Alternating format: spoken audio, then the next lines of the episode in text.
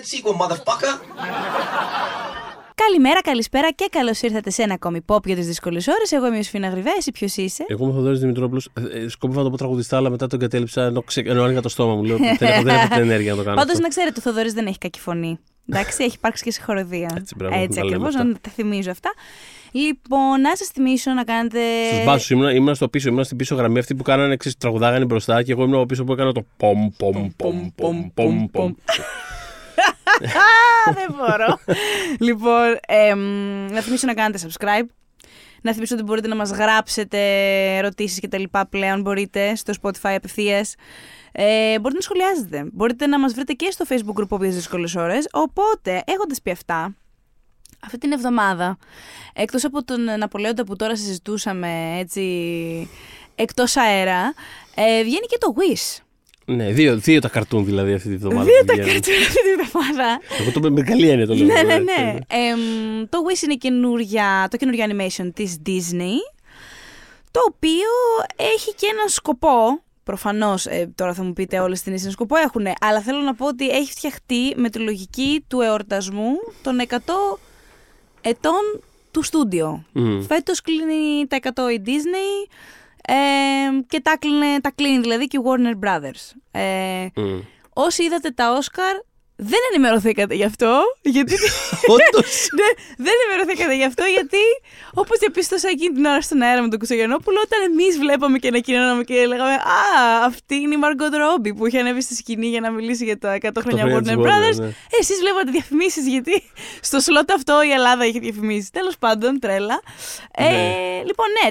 Ενδιαφέρον πάντως τώρα, δεν το είχα συνειδητοποιήσει ότι είναι την ίδια χρονιά και τα δύο. Κάπως μου αρέσει που μοίρασαν τα εξάμηνα. Κάπως δηλαδή, μην μπες τώρα να σπάω στον άλλον. Ναι, και δεν νομίζω ότι είναι και τυχαίο. Ναι, όχι σίγουρα. Ναι. Θυμάμαι και στις Κάνες, ένας πολυσύχναστος δρόμος που είναι κοντά στο παλέ, ήταν όλο με κάτι μεγάλα cardboards που ήταν για τα 100 χρόνια Warner και που ήταν από όλη του την ιστορία, ξέρω εγώ. Έφταναν από το 27, ξέρω εγώ, μέχρι το.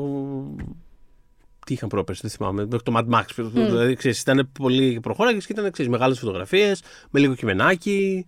Ωραίο. Ήταν αυτό, δηλαδή κάθε 5 βήματα είχε και ένα. Χαλαρό, ωραίο, έτσι. Περπάταγες και το κοίταγες. Nice. Ήταν πολύ ωραίο. Οπότε, ναι, έχουμε εδώ ένα. Κάπως αυτό κάνει και το Wish. Έχω να πω. Δηλαδή, αυτό κάπως. Ναι. Είναι λίγο αυτή η φάση. Και αυτό είναι το μεγαλύτερό του ίσως πρόβλημα, γιατί νομίζω εκεί είναι η ρίζα του. Εκεί είναι η ρίζα του προβλήματος, αλλά ας πούμε δύο λόγια για το... αυτό το επεισόδιο καταρχάς θα αφορά την Disney, την ύστερη ας πούμε εποχή της, αυτή που διανύουμε τα τελευταία 10-13 χρόνια, ναι, κάπου εκεί. Λέγαμε... Ναι, τώρα δεν έχω τη χρονιά του μπροστά, αλλά πότε ήταν το Tangled? Το Tangled ήταν το 11, θέλω να πω, το 10, συγγνώμη, ναι. Okay. Το 10, οπότε έπεσα μέσα, 13 χρονάκια. Τότε ήταν μάλιστα η 50η τους ταινία animation. Αλλά η αφορμή είναι το Wish, οπότε... Και δεν ήταν τυχαίο ότι τότε... Ναι, πες. Όχι, δεν ήταν τυχαίο ότι επειδή ήταν η 50η, κάπως πιστεύω, γιατί τα προηγούμενα μέσως χρόνια είχε... Το είχαμε συζητήσει αυτά πάρα πολύ και στο επεισόδιο που έχουμε κάνει το παλιότερο για την αναγέννηση της Disney. Ότι κάπως είχε βγει κάπως εκτός μόδας αυτό το είδος κινουμένου σχεδίου, ναι, της Disney. Ναι, αυτό το Broadway musical με τις πριγκίψεις και τα λοιπά. Κάπως είχε πέσει λίγο out of favor. Και με το Tangled ειδικά επέστρεψε, δηλαδή κάπως επιλέξαν να τιμήσουν την επέτειο αυτή, η 50η μας ταινία. Βγάζοντας μια ταινία πολύ πίσω σε αυτή. Την παράδοση. Ναι, στην κλασική, θα σας δώσουμε τώρα μια ταινία με τη φόρμουλα που. Ναι, το οποίο όμως έκανε αρκετά καλή δουλειά στο να την. Όχι να την υποσκάπτει ακριβώς το σπίτι, αλλά έκανε κάποια ενδιαφέροντα πραγματάκια ας πούμε, στην ψυχολογία των χαρακτήρων. Και εγώ μου αρέσει πάρα πολύ να το αναλύσω. Οπότε είναι σίγουρα turning point αυτό. Ναι, θα είναι αυτό η αφετηρία μας, αλλά προς το παρόν, επειδή έχουμε και την καινούργια ταινία, απλά να πούμε ότι είναι και αυτό ένα princess movie. Ναι. Στη λογική που ήταν ας πούμε το Ράγια πρόσφατα ή το Μοάνα, δηλαδή δεν είναι actual απαραίτητα πριγκίψες του κάτι. Η Μοάνα βέβαια ήταν κόρη του... Yes, ναι, ήταν η Ποκαχόντας του αρχηγού του χωριού η κόρη ας πούμε. Και η Ράγια είχε έτσι κάπως θέση μέσα στην φίλη της. Αλλά ξέρεις, δεν είναι σταχτοπούτες. Anyways, που είναι ένας χαρακτήρας... Multiculti, που μας αρέσει αυτό επίσης, είναι ethnic πρωταγωνίστρες αυτές. Συνεχίζεται δηλαδή αυτό που είχε ξεκινήσει ήδη βέβαια από την Πριγκίπισσα και το Βάτραχο, αλλά νομίζω τώρα το κάνουν και πιο, νομίζω επειδή ξέρουν ότι χρειάζεται να το κάνουν,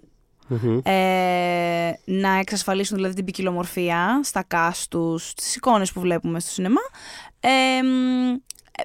επειδή προσλαμβάνουν πάντα ανθρώπους που μπορούν να το στήσουν καλά, το actual στήσιμο των χαρακτήρων δεν είναι κακό. Δηλαδή τι εννοώ, ότι ναι, μπορεί να είναι μια corporate απόφαση ότι εμείς τώρα θέλουμε μια μαύρη πρωταγωνίστρια, τώρα θέλουμε μια μίξη πρωταγωνίστρια, ναι, αλλά γίνεται με φροντίδα. Οπότε αυτό το μέρος, όσο μπορώ να το καταλάβω και από ό,τι έχει διαπιστωθεί όλα αυτά τα χρόνια που κάνω τις δοκιμές, είναι αρκετά οκ. Ότι έχει ενδιαφέρον ότι στο Wish, ας πούμε, σε αντίθεση με την Πριγκίπισσα και το Βάτραχο ή άλλες αντίστοιχες. Δηλαδή είναι κάπως πολύ πιο αόριστη και πολύ πιο κλασική αυτού του τύπου ιστορία. Δηλαδή θα μπορούσες. Δηλαδή, αν ήταν λευκή, δεν θα άλλαζε κάτι στην ουσία, πώς να το πω. Όχι. Όχι, είναι ας πούμε, είναι πολύ cultural. Δεν έχει cultural element ο ίδιος χαρακτήρας. Ναι, αυτό έχει ενδιαφέρον σαν εξέλιξη. Δεν το λέω σαν ούτε θετικά ούτε αρνητικά. Ξέρεις, είναι όλα μια παρατήρηση. Μπορεί και να είναι οκ αυτό. Εγώ μπορεί να το σκεφτόμουν θετικά αυτό. Ναι, όχι. Ότι είναι τέλειο να έχουμε την εκπροσώπηση κοινοτήτων από τη μία με τα cultural elements, αλλά μπορεί να είναι και ένας άνθρωπος. Αυτό είναι τύπο. Αυτό που εγώ αυτή δεν είναι το ότι είναι τύπο δεν συμβαίνει κάτι. Δηλαδή από μόνο του δεν είναι. Ναι. Και βγάζει και νόημα εντός του story, γιατί στο βασίλειο που διαμένει, το Ρώσας ας πούμε, είναι φτιαγμένο από πάρα πολλές κουλτούρες και φυλές κτλ. Δηλαδή το κόνσεπτ είναι ότι εκείνο το μέρος έχει φτιαχτεί από ανθρώπους που έχουν έρθει από κάθε μέρος του πλανήτη, από όλα τα backgrounds, από όλα τα βαλάντια, όλα ας πούμε, όλα τα χρώματα κλπ. Οπότε όντως βγάζει νόημα η συγκεκριμένη να μην είναι ότι ξέρεις, τώρα εκπροσωπεί αυτή τη στιγμή την τάδε κοινότητα. Ναι.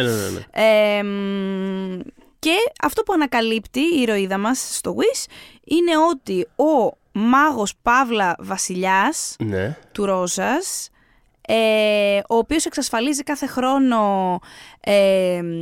να γίνουν πραγματικότητα κάποιες ευχές των κατοίκων μεμονωμένα, δηλαδή οι κάτοικοι όταν φτάνουν στο Ρόζας κάνουν μια ευχή η οποία παίρνει μια μορφή, ας πούμε, τη μορφή μιας σφαίρας.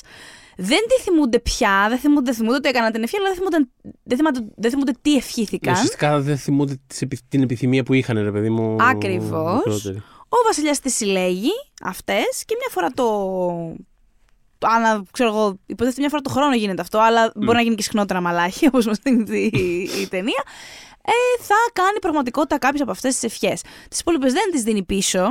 Και αυτό που διαπιστώνει η ηρωίδα λοιπόν είναι ότι αυτό έχει ένα όφελος από πίσω, γιατί όσο ο κόσμος ας πούμε δεν θυμάται τι επιθυμούσε, δεν έχει ας πούμε αυτές τις φιλοδοξίες, αυτά τα όνειρα μέσα του, είναι πιο εύκολα ελεγχόμενος από το βασιλιά και θέλει να το ανατρέψει αυτό. Και υπάρχουν διάφοροι τρόποι που το πετυχαίνει, με τη βοήθεια ενός αστεριού. Το πρόβλημα τώρα ποιο είναι, μεταξύ με το Wish δεν είναι καν ότι πέρασε άσχημα. Είναι μια ταινία Disney, απλά... Δεν πέρασε άσχημα, αλλά δεν θα λέω ότι πέρασε καλά. Δηλαδή, θα λέω ότι πέρασε καλά. Δεν πέρασε καλά, κάπως βαριόμουν. Δηλαδή κάπως επίσης είμαστε φάση πόσο δύσκολο να γράψεις ένα αστείο. Αυτό που λέγαμε μετά, ναι. Μια μισή ώρα προσπαθούσαν να κάνουν deliver αστεία και είμαστε φάση, εντάξει, αλλά δεν ήταν αστείο. Κανένα, δηλαδή κάπως δεν υπήρχε κανένα αστείο στην ταινία. Και δεν είναι η Disney, μάλλον το ανάποδο θα πω, είναι συνώνυμη με το χιούμορ. Δηλαδή παραδοσιακά τα animation της είναι αστεία και βασικά είναι χαριτωμένα αστεία. Δηλαδή, όταν γίνεται ας πούμε ένα γκάγκ συνεχόμενο ή όταν είναι πιο πολύ σωματική η πλάκα ή οτιδήποτε. Πάντα έχει βγάζει μια χαριτωμένα, μια γοητεία ή μια πλάκα. Τώρα ενώ είχε ακριβώς αυτά τα βήματα, δηλαδή είχε την ατάκα, είχε τον χαρακτήρα που σκοντάφτει, στο χειρότερο χρονικό σημείο οτιδήποτε, δεν ήταν ποτέ το timing καλό, το κωμικό. Νιώθω ήταν πάρα πολύ μηχανικά όλα αυτά. Ήταν απλά κομπημένα δίπλα-δίπλα, απλά και μόνο επειδή πρέπει να φτιάξουμε μια ταινία που έχει αυτά τα στοιχεία. Δηλαδή ήταν λες και ήταν η φόρμουλα χωρίς τίποτα άλλο από πάνω. Ήταν φάση λοιπόν, θα κάνουμε μια ταινία που να κάνει, ας πούμε, celebrate αυτό που είναι το Disneyικό animation. Ναι. Και είναι τύπο, αλλά ξεχάσατε την ταινία πάνω σε αυτό. Φτάνουμε λοιπόν στη ρίζα του προβλήματος που αναφέραμε πριν, Το γεγονός δηλαδή που ότι για μένα ήρθε το πρόβλημα του είναι ότι είναι μια ταινία φτιαγμένη για να γιορτάσει τα 100 χρόνια. Mm. Δηλαδή δεν είναι ότι. Αυτό είναι και μέρος του promotion της. Mm. Πολύ έντονα. Ότι αυτή είναι η ταινία που αυτή είναι η ταινία που θέλαμε να φτιάξουμε και τα 100 μας χρόνια, που κάπως εσωκλεί το essence της Disney. Θυμάμαι εδώ και έναν αιώνα. Ναι, θυμάμαι όταν είχε πρώτα ανακοινωθεί.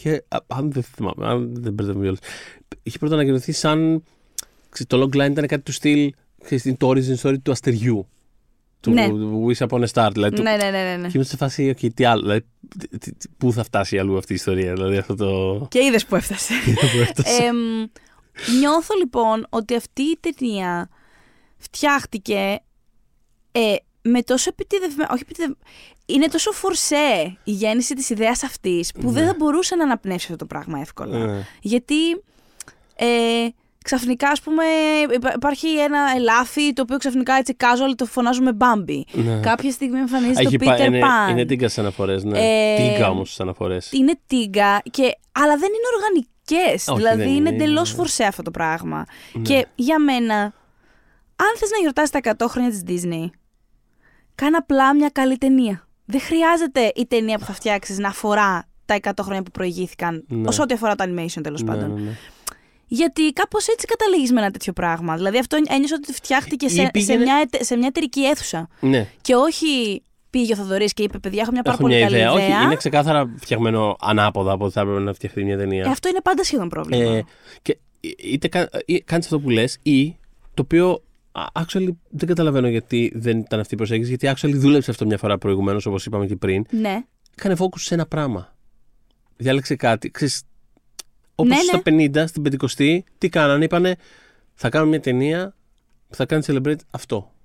Ναι, αλλά εικάζω αυτό, ότι... και αυτό δούλεψε. Δηλαδή, κάνε μια ταινία πάνω σε αυτό. Κάνε μια ταινία, δεν με ενδιαφέρει. Κάνε μια ταινία για τον Μπάμπι, κάνε μια ταινία για τον Μπάμπι. Όχι απαραίτητα για τον Μπάμπι, αλλά κατάλαβα. Ναι, κατάλαβα, ναι. Τα ζωάκια. Δηλαδή, ναι, τι είναι. Η Ραπουνζέλ, ας πούμε, κόλλαγε πάρα πολύ καλά στο princess concept. Ακριβώς, ναι. Αλλά εικάζω ότι καταρχάς.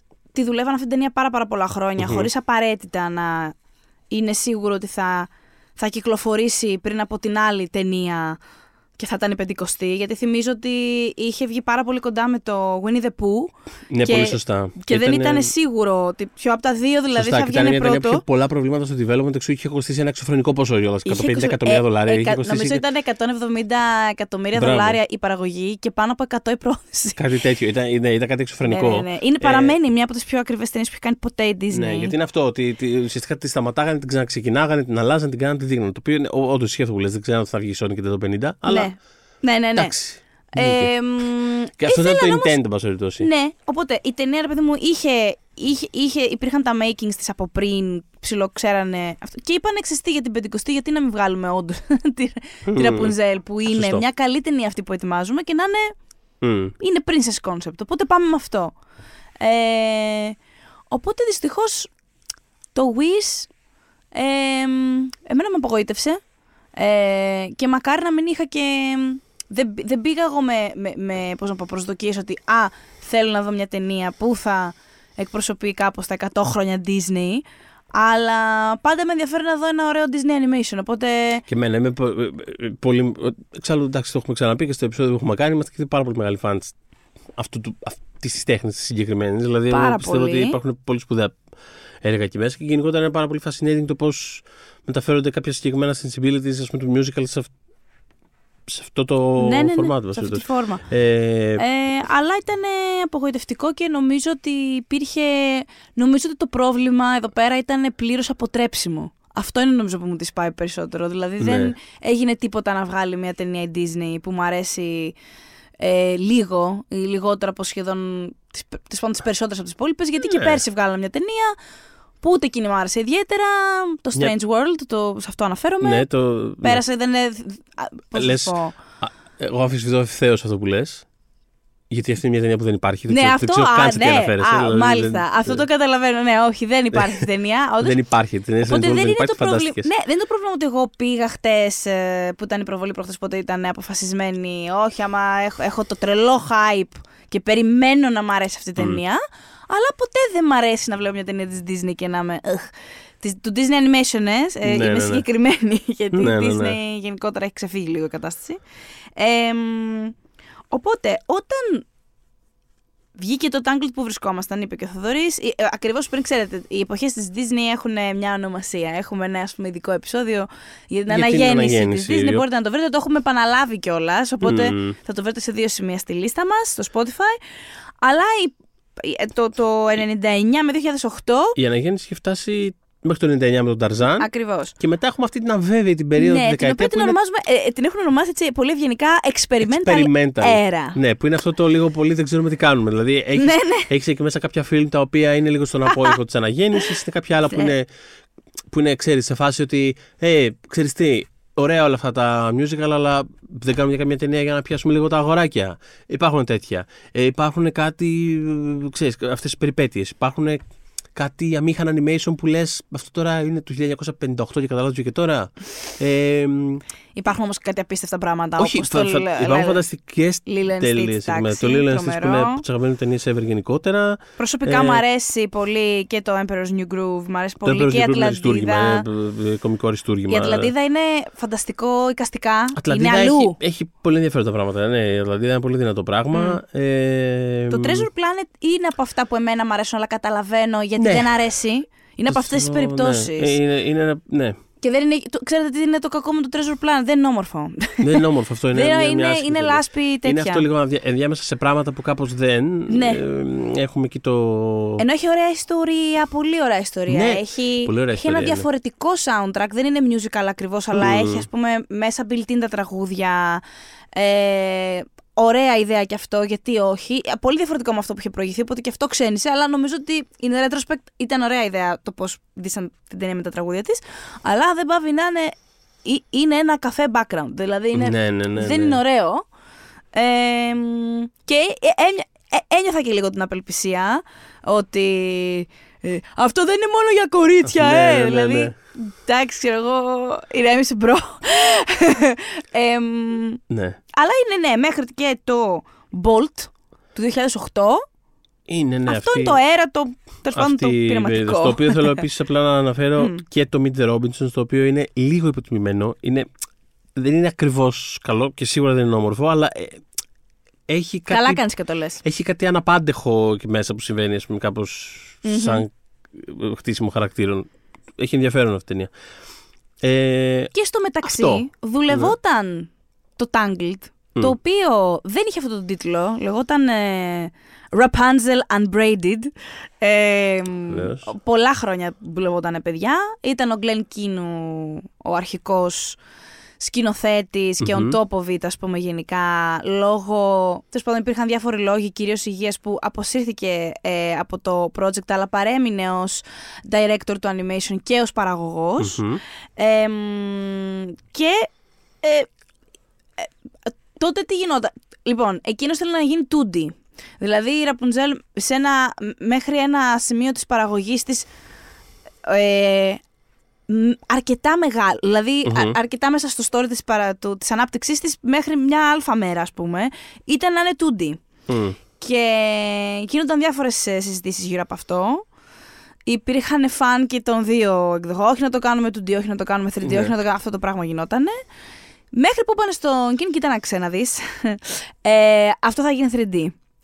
Απλά στο λέμε. Ναι. Αλλά επειδή εκείνη την περίοδο ακόμα ήταν όλα και κάπως υποσυζήτηση και υποανάπτυξη του σε άλλο στα ίδια τα εργαλεία, το καλό με το Tangled, και νομίζω παίζει και ρόλο στο πόσο έχει καλομεγαλώσει τεχνικά, δηλαδή αν το δείτε σήμερα σίγουρα δεν θα δείτε το animation, ας πούμε, που είδατε ακόμα και λίγα χρόνια αργότερα στο Frozen, όσον αφορά, αν σας αφορά ο ρεαλισμός, ας πούμε, στο CGI, είναι καλύτερο π.χ. το Frozen σε αυτό, αλλά...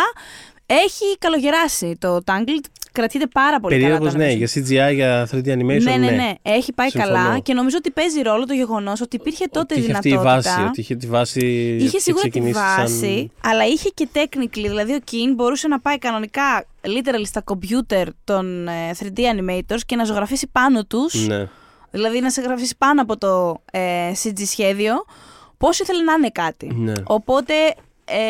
Ήταν πάρα πολύ hands-on ακόμα το hand-drawn animation Και δεν είχαν ξεφορτωθεί επίσης όλους τους χάντρων animators στην Disney που πλέον είναι, αν δεν κάνω λάθος, οι ένας ή δύο έχουν μείνει. Δηλαδή εκείνο το τμήμα πια έχει εξοντωθεί. Γιατί στο ξεκίνημα αυτής της revival era που είναι αμέσως πριν το Tangled που ήταν το Prince and the Frog. Ναι. Που ήταν κάπως το ξεκίνημα μιας καινούργιας, ας πούμε, κάπως επιτυχημένης περίοδου. Και αμέσως μετά το Tangled, αυτό που το ανέφερες και πιο πριν, το Winnie the Pooh του 2011, που είναι η τελευταία χαντρών ταινία της Disney και μια από τις ομορφότερες ταινίες που έχω δει στη ζωή μου, κυριολεκτικά. Βέβαια, κυριολεκτικά. Το γεγονός ότι δηλαδή, δείτε το Winnie the Pooh του 2011 δεν είχε πάει καλά εισπρακτικά, έβγαλε ελάχιστο κέρδος. Είναι πολύ μικρό, πολύ μικρό πράγμα γενικότερα. Δηλαδή, δεν πολύ... βοήθησε σίγουρα. Και το case του Keane που ήθελε να γίνει Rapunzel σίγουρα 2D. Και γενικά, επειδή και εκείνη την περίοδο πήγαινε μια χαρά η Pixar, πήγαινε πολύ καλά η Pixar με το CGI. Η οποία Pixar σε αυτό το στάδιο έχει στην ουσία αποκτήσει τον έλεγχο του τμήματος animation της Disney. Δηλαδή έχει εξαγοραστεί η Pixar από την Disney, ακριβώς. Αλλά στην ουσία τα μεγάλα κεφάλια της Pixar έχουν. Τα δύο μεγάλα κεφάλια τους έχουν πει θα αναλάβετε και το Disney. Ακριβώς. Δηλαδή ουσιαστικά εξαγοράστηκε η Pixar, αλλά ήταν σαν η Pixar να πήρε η ίδια το τμήμα animation της Disney. Ακριβώς. Δημιουργικά ήταν αυτή. Τι on top of it, ας πούμε. Οπότε όλο αυτό συνέβαλε και βοήθησε στο να εξαφανιστεί μια ώρα αρχίτερα το 2D στη Disney. Το οποίο εγώ, πείτε με boomer, εγώ ακόμα το θρηνώ αυτό το πράγμα, γιατί θεωρώ ότι είναι το χέρι, έχει μια ελαφράδα στην εικόνα, στο πώς το εισπράττεις, στο υποσυνείδητα ως θεατής, που δεν μπορεί να τη δώσει το CGI, δηλαδή μπορείς να δεις το πιο σουρεαλιστικό σκηνικό σε animation σε 2D και να μην έχει, θα δοθεί διαφορετικά αν το έχεις κάνει με CGI. Έχει πολύ μεγαλύτερο βάρος κάπως το CGI. Καταλαβαίνετε, όταν λέω βάρος και όγκο έχει λίγο άλλο. Είναι πιο βαρύ, είναι πιο πλαστικό, είναι όλα αυτά τα πράγματα. Επίσης είναι πιο ρεαλιστικό, θέλοντας και εμείς. Δηλαδή ρεαλιστικό με την έννοια με τους όρους, ξέρεις, όχι... Το πώς κινούνται, όλα αυτά τα πράγματα τα οποία δεν είναι απαραίτητο. Δηλαδή, sure, κάνα μα θες ένα animation που να είναι έτσι, ό,τι θες κανένα, δεν θα σου πω ότι θα κάνεις. Απλά εννοώ ότι το animation μπορεί να είναι πάρα πολλά πράγματα. Ναι. Και το CG animation δεν μπορεί να είναι πάρα πολλά πράγματα. Μπορεί αυτή να είναι ένα-δύο πράγματα. Μπορεί να είναι πολλά πράγματα και πιο πολύ δεν είναι το hand-drawn animation επιβιώνει. Δηλαδή, τηλεοπτικά επιβιώνει και επίσης εκτός Αμερικής επιβιώνει. Φανταστικά. Αλλά με χαλάει που πλέον είναι δεδομένο ότι αν δω εγώ μια αμερικανική animation παραγωγή θα είναι CG. Επίσης, να θυμηθούμε ότι πέρσι δεν ήταν που υπήρχε μια φανταστική κατηγορία animation, ας πούμε, στα Oscars, στις σφαίρες και αυτά. Που ήταν 5-6 διαφορετικά. Που ήταν όλα διαφορετικού στυλ, που ήταν το Pinocchio του Guillermo del Toro, που ήταν το. Σε 24 πώς το λέγανε αυτό με ένα κοχύλι, τι ήτανε μωρέ το... Α, μπράβο, ναι, αχ δεν μου έρχεται. Αλλά έδωμα και το Your Name, ας πούμε, πρόσφατα υποψήφιο για Όσκαρ, από Ιαπωνία, δηλαδή τι μας έρχεται. Από Ιαπωνία γενικά, ναι, έχουμε, εκτός από τον... Πώς το λένε, τον απαράδεκτο γιο του Μιγιαζάκη που δεν λέμε το όνομά του. It's okay. Συμβαίνει και στις καλύτερες οικογένειες. Sometimes the apple falls far from the tree. Δεν πειράζει. Αλλά ναι, εντάξει, είναι κάτι το οποίο εμένα μου λείπει από το αμερικανικό animation, γιατί ας μην γελιόμαστε, είναι ο μεγαλύτερος όγκος animation που φτάνει σε εμάς και γενικά που καταναλώνουμε. Και μπορώ να δω όλες αυτές τις ιστορίες που παρακολουθώ στη μεγάλη οθόνη, μπορώ κάπως να τις δω στο μυαλό μου σε 2D και ξέρω ότι θα ήταν ακόμα καλύτερες, πιο όμορφες. Θυμάμαι μάλιστα όταν είχε βγει το Frozen που είχαν κυκλοφορήσει τα storyboards, που βέβαια ούτως ή άλλως από εποχές Walt Disney αυτό που βλέπεις στο τέλος στην οθόνη δεν είναι το storyboard, ενώ χρησιμοποιούν και άλλες τεχνικές για τα storyboards κτλ. Αλλά όπως και να έχει, μεταφραζόταν σε 2D πάλι ό,τι ήταν το storyboard. Άμα ψάξετε να δείτε τα storyboards του Frozen θα κάει η καρδιά σας. Δηλαδή, το είδα τώρα, εσύ μου τα έστειλες τώρα προχθές. Όχι, αλλά τα έχω στείλει και πολύ παλιότερα. Α, δεν τα θυμόμουν παλιότερα. Κάποιος μου τα ξανάστειλε τώρα προχθές και τα ξανάβλεπα και λέω. Είναι σοκαριστικά όμορφα. Είχα τρελαθεί, είναι πανέμορφο. Είναι τύπου ωραία κοιμωμένη, πώς να το πω. Είναι δηλαδή πανέμορφα. Και λέω και τα τη χάσαμε. Υπάρχει απευθεία σύνδεση. Τα storyboards τα φτιάξανε αν θα φτιάχναν τα storyboards της ωραίας κοιμωμένης. Ah, well, that makes sense. Δεν το ξέρω. Δηλαδή, αλλά κοιτώντας το είναι κατευθείαν αυτό. Και, ξέρεις, δηλαδή μπορεί να υπάρχουν πάρα πολλά πράγματα. Και η κατηγορία που έλεγα πέρσι ήταν το Pinocchio του Guillermo del Toro, ήταν το Marcel the Shell with Suzanne, ήταν το Turning Red, το Puss in Boots, The Last Wish. Δηλαδή, καλά. Ήταν πολλές ταινίες οι οποίες έχουν. Ανέτεια καλή ταινία. Ανέτεια καλή και ανέτεια όμορφη, που είναι αυτό, ρε παιδί μου. Ότι, βάλε λίγο, ένα παραλογισμό μέσα στο σχέδιο, δηλαδή, λίγο μια περιπέτεια. Αυτό μπορεί να είναι πολλά διαφορετικά πράγματα. Και... Συν έχουμε ξαναγκρινιάξει για τα πρόσωπα στο CG Animation, τα οποία δεν μπορούν να έχουν πολλές διαφοροποιήσεις μεταξύ τους. Ναι. Δηλαδή, είναι συγκεκριμένου τύπου φάτσες, το πρόσεξα και στο Wish, ότι υπήρχαν φάτσες ή που θα ήταν σαν της πρωταγωνίστριας, δηλαδή... Πιο flat μητούλα, γλυκιά, στρογγυλή στην άκρη. Ναι. Βάζα τα στρογγυλά τα ματάκια εκεί πέρα. Μπράβο. Ή ολόιδια στην ουσία φάτσα με αυτό που μόλις περιέγραψα. Απλά πιο έντονη μύτη. Έχουμε κάνει μια καμάρα όπως της Βασίλισσας στο Wish. Ναι. Που είναι, ας πούμε, αν έχετε πρόσφατα στη μνήμη σας, μπορείτε να φέρετε στη μνήμη σας το Tangled, του Eugene η μύτη. Δηλαδή. Είναι αυτό. Έχουμε αυτές τις δύο μύτες, έχουμε τα μεγάλα μάτια. Οπότε αλλάζοντας τις μύτες κάπως διαφέρουν τα. Ναι. Και είναι πάρα πολλά πια τα χρόνια που συμβαίνει αυτό, οπότε μάλλον όντως είναι πολύ περιορισμένες οι δυνατότητες. Γιατί είναι λίγο όπως όταν σε κάτι παιχνίδια που θες που μπορείς να κάνεις customize το avatar σου μέσα στο παιχνίδι, που είναι απλά τύπου, ξέρεις, και αλλάζει το χρώμα των μαλλιών, το στόμα να είναι λίγο ανοιχτό, πολύ ανοιχτό, μεγάλα χείλια, μικρά, αλλά είναι τύπου απλά αλλάζεις δύο πράγματα, δηλαδή, τα αυτιά είναι λίγο μεγάλα, είναι λίγο πεταχτά, αλλά αυτό είναι το πρόσωπο, δεν θα το κουράσουμε τώρα κιόλας, είναι... Και χωρίς το hand-drawn και όλας animation δεν θα υπήρχε τρόπος, θυμάμαι τότε, να φτιάξουν τα μαλλιά της Ραπουνζέλ, που ήταν κυριολεκτικά ο χαρακτήρας ο πιο δύσκολος στην ταινία. Τους βγήκε ο πάτος να τη φτιάξουν κάτι, θυμάμαι ακραίο, 140-150 χιλιάδες τρίχες έπρεπε να ζωγραφιστούν. Δεν, δηλαδή. ο Κίνο, όσε φορέ είχε μιλήσει γι' αυτό, ήταν μέσα στην απελπισία. Δηλαδή την απόγνωση του παιδιά. Αυτό είναι πολύ δύσκολο που φτιάξαμε τα μαλλιά της. Και πήγε πάρα πολύ καλά. Δηλαδή, νιώθω ότι η Μπετά κάπως ισοπεδώθηκε από το Frozen στη συλλογική μνήμη, γιατί έγινε τόσο χαμός με το άλλο. Ναι. Φτάσουμε και εκεί. Αλλά το Tangled όταν είχε βγει, που δεν κιόλας επαναβαφτίστηκε Tangled τυχαία, γιατί δεν θέλαμε να έχουμε τη Ραπουνζέλ στον τίτλο, θέλαμε να έχουμε κάτι πιο ουδέτερο για να έρθουν τα αγοράκια, ξαναλέω, οπότε ξαφνικά το κάναμε Tangled. Ενώ ήταν πόσα χρόνια ήταν Rapunzel Unbraided, είχε ανακοινωθεί 100 χρόνια, δηλαδή ήταν αλλιώς η ταινία αυτή ονομασμένη, τέλος πάντων. Είχε πάει πάρα πολύ καλά. Θυμάμαι να υπάρχουν ψιλοδίκαιες γκρίνιες για το ότι υπήρχε ένα έλλειμμα στο soundtrack. Δηλαδή δεν ήταν ωραίο soundtrack, απλά δεν ήταν πολύ αξιομνημόνευτο. Όχι, δεν ήταν, ναι. Που ισχύει εν τέλει. Ναι.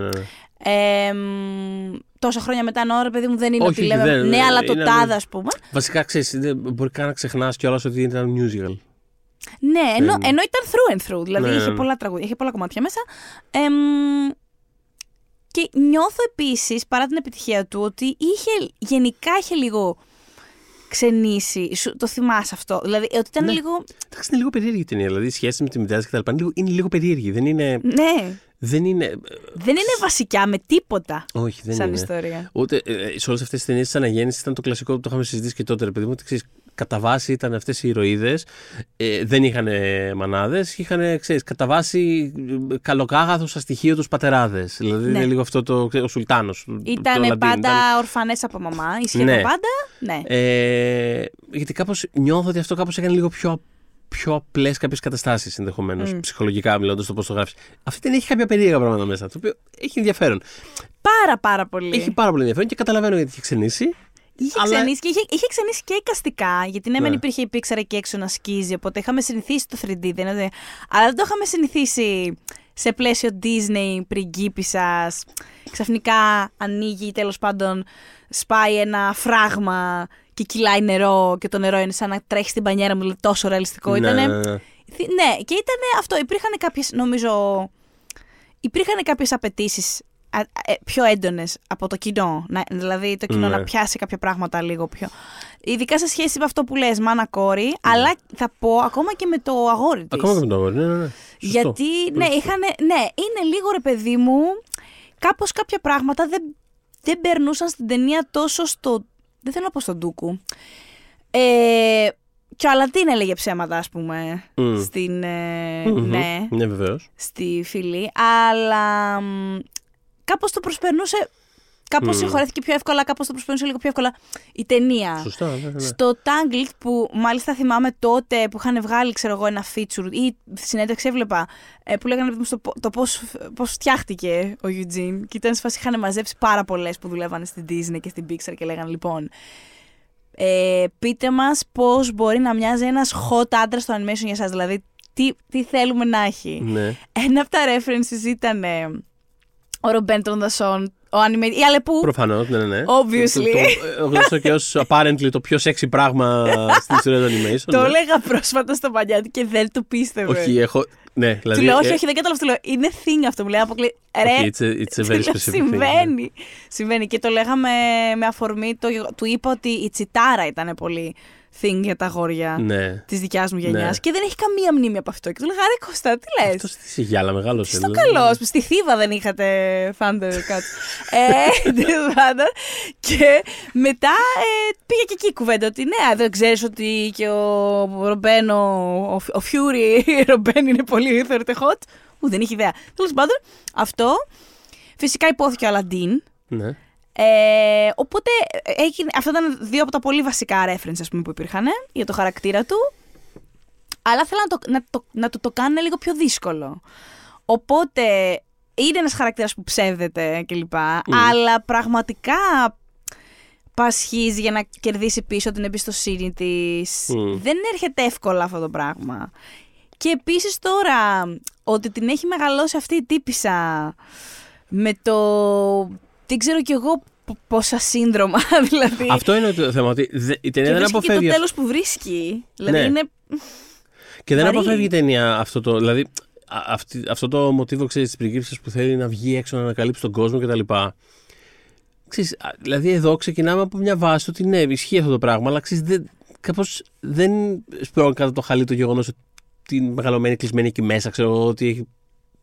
Αυτή τη σχέση με τη μητέρα της. Ναι, και πόσο την αγαπάει. Ναι, αυτό ακριβώς. Δηλαδή, κάπως. Την αγαπάει αυτό, πολύ τη μαμά. Δεν είναι το πιο περίπλοκο, ναι, πράγμα που έχει γραφτεί ποτέ, αλλά έχει ενδιαφέρον, ας πούμε, κάπως. Πώς δεν έχει. Έχει μέχρι και σε πιο πρόσφατες. Ας πούμε, μου έρχεται στο μυαλό το Stranger Things. Θυμάμαι όταν σχολιάζαμε την τελευταία σεζόν, ναι, που λέγαμε ότι. Αγγές spoilers για την περασμένη σεζόν Stranger Things, 2 χρόνια, δεν ξέρω. Έχει ενδιαφέρον ότι όταν πεθαίνει μπροστά στην Eleven. Ο άνθρωπος που τη μεγάλωσε και την κακοποίησε ουσιαστικά κατά αυτόν τον τρόπο, αρνείται να τον συγχωρήσει. Είναι ωραία απόφαση αυτή της σειράς. Γιατί το πιο αναμενόμενο από όσα έχουμε εκπαιδευτεί να περιμένουμε είναι it's okay, I forgive you στο τέλος, καταλαβαίνετε. Η Eleven, ας πούμε, θεώρησε πιο ok, σε βοηθά αυτή τη στιγμή, κλαίω από πάνω σου, στεναχωριέμαι πάρα πολύ που φεύγεις από τη ζωή, αλλά δεν νιώθω ότι μπορώ να σε συγχωρήσω. Ναι. Το οποίο, ρε παιδί μου, ξέρεις, αυτό, ας πούμε, βγήκε το 2021 και όχι το 2010 που βγήκε η Rapunzel, που επίσης είχε να κάνει με, ρε παιδί μου, ο συγκεκριμένος χαρακτήρας έχει πολλά conflicting πράγματα μέσα της τώρα για αυτόν τον άνθρωπο. Ναι. Οπότε, ναι, είχε ξενήσει εκείνη η ταινία. Ακολουθεί το Winnie the Pooh, που έχει δίκιο Θοδωρής ότι είναι πραγματικά πανέμορφο. Ναι, πολύ low stakes πράγμα, ξέρεις, μικρές, πολύ παιδική ταινία, ξέρεις, αλλά ναι, πραγματικά πάρα πολύ όμορφο πράγμα. Και μετά έχουμε το Wreck-It-Ralph. Ναι, γενικό, ναι. Εγώ θυμάμαι, παιδιά, να εκνευρίζομαι τότε. Αχ, το λατρεύω. Όχι, είναι τέλεια η ταινία. Ναι. Απλά αρνούμουν να τη δω για καιρό. Ναι. Ακριβώς γιατί δεν είχα κατάλαβει ότι από εδώ και πέρα θα έχουμε μόνο CG πράγματα. Ναι, οπότε, βλέποντας, θυμάμαι τότε το τρέιλερ. Δεν θυμάμαι σε ποια ταινία το είχαν ταιριάξει. Ήμουνα στο σινεμά και βλέπω το Wreck-It-Ralph. Ναι. Είμαι σε φάση, τώρα τι. Τώρα θα κάνουμε. Τώρα τι. Και δεν το είχα δει με τι. Δηλαδή, εγώ θυμάμαι όταν έβγαινε ταινία Disney, πήγαινα πρώτη εβδομάδα, ναι, με κλωτσιές και μπουνιές, ας πούμε. Το είδα, άρισα να το δω. Το είδα μήνες μετά την κυκλοφορία του. Δεν ξέρω μήπως το είδα μετά και σε. Δεν ξέρω μήπως το νίκιασε κιόλας. Ναι. Δεν έχω μνήμη, δηλαδή. Κοίτα, νομίζω δεν το είδα στο σινεμά τώρα, κοιτάξτε. Ναι, okay. Και όταν το είδα, είπα τι χαζή, είναι φανταστικό. Είναι φανταστικό και επίσης είναι από τα ελάχιστα που άκουσα αυτό το στυλ του ταιριάζει. Λόγω του τι είναι η ταινία. Μα ήμουν χαζή, σου λέω. Ήταν ρε παιδί μου, με καλά αυτό βρήκα τώρα να με αυτό βρήκα να τσαντιστώ. Που είναι τόσο. Το κόνσεπτ είναι κομμένο και ραμμένο, ας πούμε. Ναι. Όχι, είναι πολύ Pixar ταινία. Δηλαδή εκεί πια έβλεπες πολύ ξεκάθαρα ότι, ναι, ότι το blending, ας πούμε, κάπως στον δύο στούντιο που είχε συμβεί. Είναι πολύ... Το τιμόνι έχει... Ναι, είναι πολύ πιξαρικό πράγμα. Είναι πολύ πιξαρικό πράγμα. Μετά, την ακριβώς επόμενη χρονιά, που βγήκε το Frozen το 2013, ήμουνα λίγο πιο έτοιμη, γιατί κάπως μου πλασάρανε πάλι οι πριγκίπισσες. Ναι. Οπότε ήμουν σφασί ωραία. Άρα δεν αρνείστε. Δεν αρνείστε το DNA σας. Δηλαδή, ξέρεις, πολλά τα χτυπήματα, ρε παιδάκι μου. Και CG μόνο μου βάζεις και μόνο κάτι ντούτς. Τι γίνεται. Οπότε μου πετάνε την Έλσα και την Άννα. Όχι μόνο κάτι ντούτς, ολόκληρη βανελοπάρα έχει εκεί πέρα στο. Ναι, ισχύει. Δηλαδή, η πριγκίπισσα της καρδιάς μας. Το μυαλό μου όμως το 2013 ήταν ακόμα στο mindset του 2012. Όχι, πέρα από πλάκα, καταλαβαίνω τι λες. Μπα, θυμηθήκατε τι σας έχει κάνει πλούσιους. Δηλαδή, κάπως έτσι. Και θυμάμαι. Είχα διασκεδάσει πάρα πολύ με το Frozen, μου είχε αρέσει πολύ, μου άρεσε το ότι το είχε πάει στην αδερφική αγάπη έτσι πολύ έντονα, μου άρεσε το twist της ταινίας, ναι. Αλλά δεν πάβει, βασικά μου άρεσε πολύ βγαίνοντας, ας πούμε, ήμουν πολύ ικανοποιημένη με αυτή την ταινία. Επειδή το ακραίο hype της και η αντίδραση σε αυτή την ταινία έσκασε πάρα πολύ σύντομα, δεν ξέρω αν το θυμάστε, δεν ήταν μιλάμε έγινε... Χλαπαταγή, τις επόμενες μέρες είχε κυριεύσει τα χαμός, πάντα. Χαμός. Πραγματικά, αν ήσουν στο ίντερνετ, ήταν αδιανόητο. Αν ήσουν στο Tumblr, καλά. Δηλαδή, δεν υπήρχε αυτό το πράγμα. Κάπως ένιωσα ότι. Άρεσε τόσο πολύ. Δηλαδή, σας άρεσε όντως τόσο πιο πολύ από το Tangled. Ναι. Γιατί για μένα είναι το Tangled, ας πούμε, είναι αρκετά βήματα μπροστά. Και για μένα. Είναι καλύτερη ταινία. Ναι, είναι καλύτερη ταινία, είναι καλύτερη ιστορία. Αλλά αυτό λειτουργεί καλύτερα σαν musical. Πώς να το πω. Δηλαδή αυτό ναι. Είναι αυτό που θέλει να είναι. Δηλαδή αυτό το musical υπερθέαμα. Εντυπωσιακό, εκεί βαράνε. Είναι sensation. Ναι. Συναισθήματα. Χτυπιόμαστε τα παθώματα. Βαράει άλλη το πόδι της κάτω και γίνεται όλο το κάστρο ένα παγωμένο, ένα κρίσταλο. Ναι, μπράβο, εκεί πέρα. Fabulous. Πολύ, πολύ ζωζό. Ναι, και είναι πολύ. Αυτό είναι πολύ musical θεατρικό υπερθέαμα. Δηλαδή αυτό που ήταν. Και τα 90s, ας πούμε, κάπως. Ήτανε πολύ πιο εύκολο για τα παιδιά κιόλας να κάνουν sing-alongs όλο αυτό. Ναι. Είναι ένα πιο αξιοπνεμόνευτο soundtrack. Δηλαδή είχε κάτι που όντως το Tangled δεν είχε. Και το Let It Go έγινε ειλικρινά ο ύμνος της δεκαετίας, δεν ξέρω και γιατί. Ναι. Οπότε, βέβαια να πω για τις πιο παλιές καραβάνες. Θυμάστε, βέβαια δεν υπήρχε το ίντερνετ κατά αυτόν τον τρόπο, αλλά εμείς, αντί του Frozen, είχαμε κάποτε του Anastasia το Journey to the Past. Ήτανε το αντίστοιχο, γινότανε χαμός, τραγουδιότανε σε... Υπήρχε, ακουγόταν στο ραδιόφωνο. Σόπαρε. Ναι. Ήτανε σε πάρα πολλά, σε διαφημίσεις, τραγουδιότανε σε... Αυτό το διαπίστωσα αργότερα βέβαια. Φουλ σε σχολεία, σε χοροδίες. Άκου τώρα, δεν είχα ιδέα, δεν ξέρω. Λοιπόν, ναι, είχε γίνει χαμό... το τραγουδούσαν σε shows και αυτά full. Δηλαδή ήταν το... Απλά δεν είχε το ίντερνετ το Journey to the Past. Οπότε δεν μπορούσε να έχει τόσο τεράστια διεύρυνση, όπως και να έχει όμως, ναι. Και από το Wreck-It-Ralph είχε ήδη αρχίσει να γίνεται, αλλά εντάθηκε και στο Frozen. Η Disney πια βγάζει και αρχίζει να κατασκευάζει, που πάντα το έκανε, απλά χρειάζεται όσο το CG αναπτύσσεται και πρέπει να περιγράψει πάρα πολλά πράγματα, όπως πολλά περιβάλλοντα, δάση, πάγους, bla bla bla. Αρχίζουν να κατασκευάζουν εκ νέου εργαλεία για το κάθε ένα από αυτά. Δηλαδή, ας πούμε, για το Wreck-It-Ralph, νομίζω είχαν κάτι με τα φώτα, είχαν φτιάξει ξεχωριστό για το φωτισμό της ταινίας ένα άλλο εργαλείο.